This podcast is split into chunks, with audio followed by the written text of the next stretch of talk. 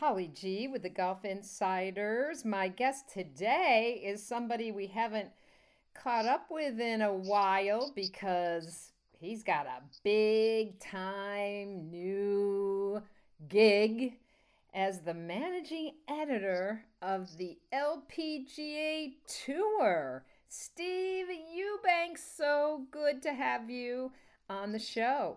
Well, thank you for having me, Holly. It's great to be back with you. Well, I know you've been quarantined like everybody else on the planet, but you said you've been super busy, and I know um, there's some big announcement today coming out of the LPGA.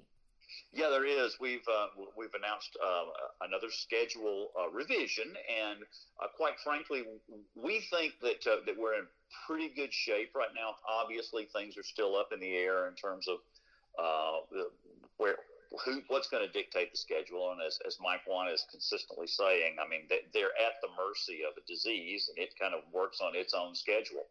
But uh, we, are starting in uh, in mid July at, uh, at, at Dow, uh, and then uh, moving from there uh, in almost directly into some major championships, and we're going to get all five majors in and play right up until the week before Christmas.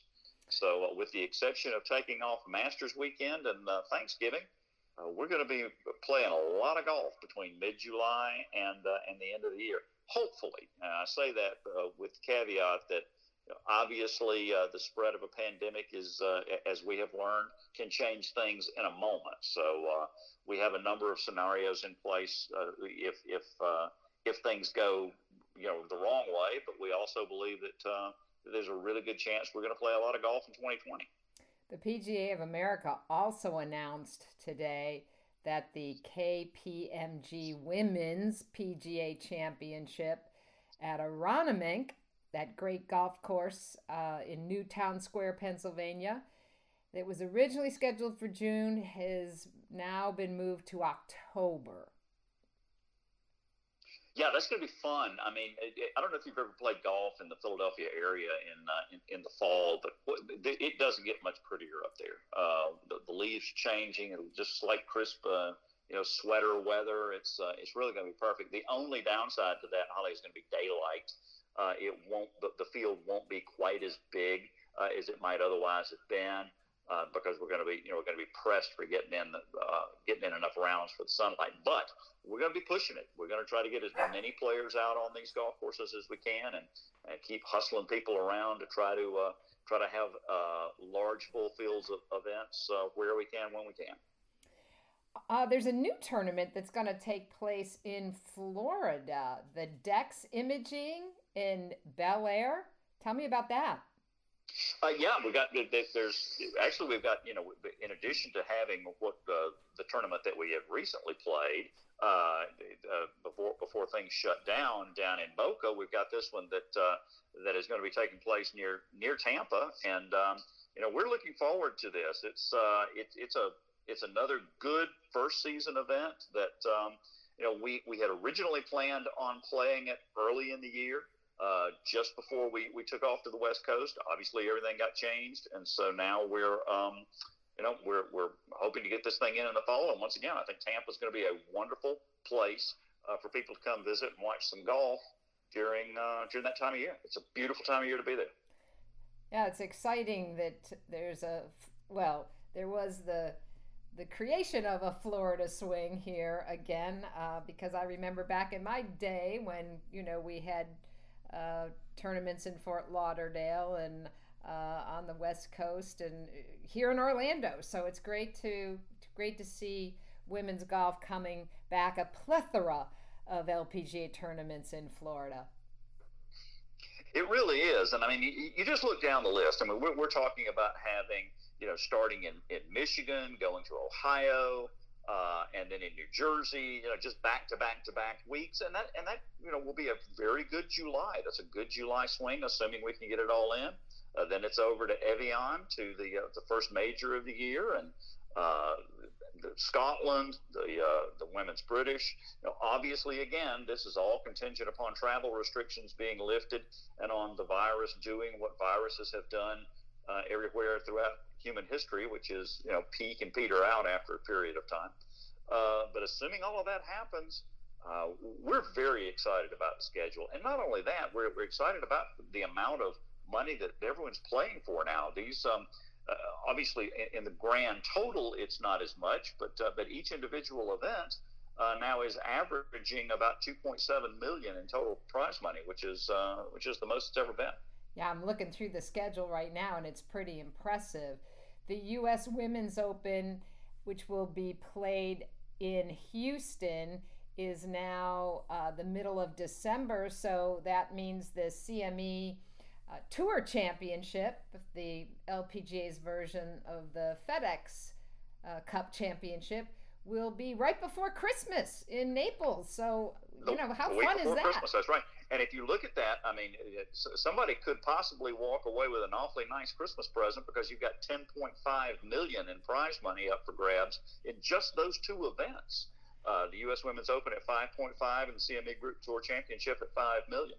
Uh, now, obviously, the U.S. Women's Open is, is going to be a little bit different than year this year, and that it's going to be played over two golf courses. Both both courses at Champions, and and it's just a terrific venue in which to do that because those are both terrific golf courses. I think uh, anyone who has never been to Houston and seen Champions, uh, they're in for a treat. It's going to be a lot of fun.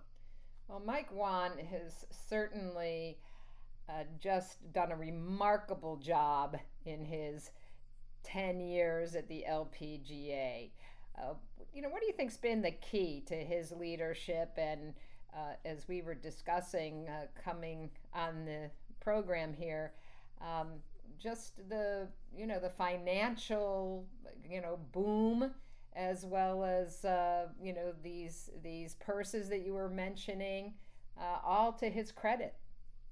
Yeah, you know, the one thing that he wanted to do from the from the get go was was not walk in and and and dictate to anyone what uh, you know what they needed to do to to uh, to sponsor an LPGA event. He wanted to create partnerships.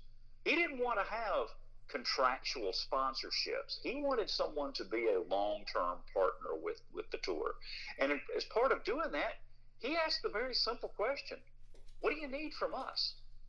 And then he provided that. And it is amazing when you when you start asking a, a check writer, what can we do for you?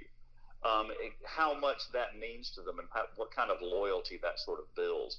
And it is that kind of building of loyalty and building of the brand uh, that has that has made Mike different, not just in golf but in all sports. Yeah, absolutely.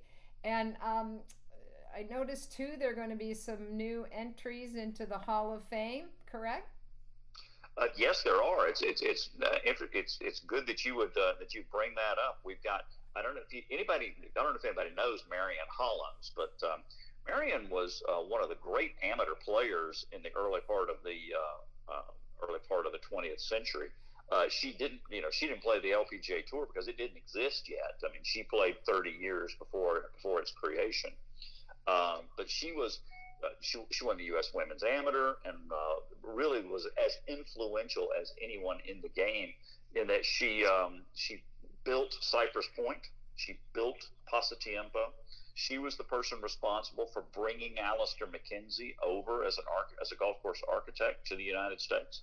Wow. Uh, her MacKenzie's work at Cypress is what led to the creation of Augusta National.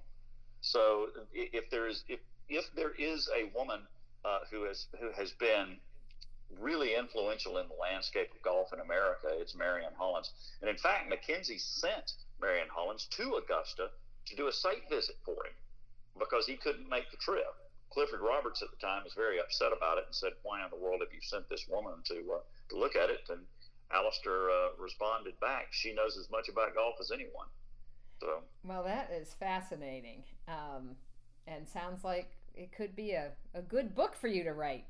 It would be terrific. Uh, Susie Berning also got in. Uh, Susie being a uh, one of the founders. Of the, the, yeah, she's one of the three-time uh, a, a, three-time U.S. Women's Open winner, one of the few that's ever done that, and uh, she's one of only a handful of women to win back-to-back U.S. Women's Opens and to win a major championship after giving birth. Wow, that's fantastic! And uh, back then that was an easy t- wasn't an easy time to juggle all of that. It was um, not at all. No. I want to ask you a question, switch gears just for a minute because you live in Atlanta, you know, Georgia, Georgia guy. Your thoughts on the Masters and what we can expect with uh, you know the tournament now in November. What's what's the what's the weather like in Augusta National in November? It's, it's going to well, it, it November is going to be very much like April. I mean, you're going to have some cold snaps. Um, you're going to have a possibility of rain, um, and and you're going to have some beautiful, sunny, gorgeous, you know, sunshiny days. Um, the the only thing you're going to have that's different is uh, you're not going to have the, the flowering dogwoods and the azaleas will not be in bloom and, and all of the things that we have uh, come to expect from Augusta National. You won't have any of that, but I can assure you that the uh, the folks that run that place are going to have it looking just as pristine as ever, and are probably going to have some surprises in store for us in terms of um, how the place looks and feels. I'm wondering too how this, you know, perhaps uh, you know, we'll just shift the um, karma, the feeling of, I'm thinking of, you know, Rory obviously trying to, you know, break through and, and win after, you know, that uh, horrendous meltdown on number 10. If, you know, if this new date and sort of a new feeling about the tournament, um, you know, creates new opportunities. What do you think? Well, you know, I've always thought that players had a certain rhythm uh, in which they, I don't know if it's biorhythm or whatever, but there's a certain time of year when people play well. I agree. Rory McIlroy, Rory McIlroy plays awfully well in the fall. Um, if you look at his record, uh, kind of September on, uh, it's pretty darn good. And uh, he would be someone that if you if you look at uh, if you think time of year matters, I, I like him in November. I do too. Uh, so I know you've got uh, some replays of some of the LPGA tournaments happening right now on Golf Channel, and um, what else can our listeners, um, you know, go uh, seek out for uh, following their favorite players right now? You know, please go to lpga.com because our players are really driving content right now. I mean, a lot of them are bored, and so they're they're doing Instagram takeovers for us, and they're they're showing up on on all of our social media feeds, and we're putting as and, and you you see and hear them uh, on platforms all across the world right now. So we're trying to put as much of that stuff and and coalesce it and uh, all in one spot. So if you go to lpga.com, you'll be able to at least find out where they are and what's coming. Um, you know, I, I think you can go on and to to uh, Instagram and uh, Twitter and find various players and see just some incredibly creative things that they're doing right now, and it's worth your time. Absolutely. Well, we all have some time to take in a lot of content, right, Steve? And we've certainly seen a lot of creativity on behalf of the players, and uh, that's just good for all of us golf fans. It is indeed. Always a pleasure to spend time with you. Steve Eubanks, managing director. He does it all in terms of content. Go to lpga.com and check out your favorite players. Thanks so much.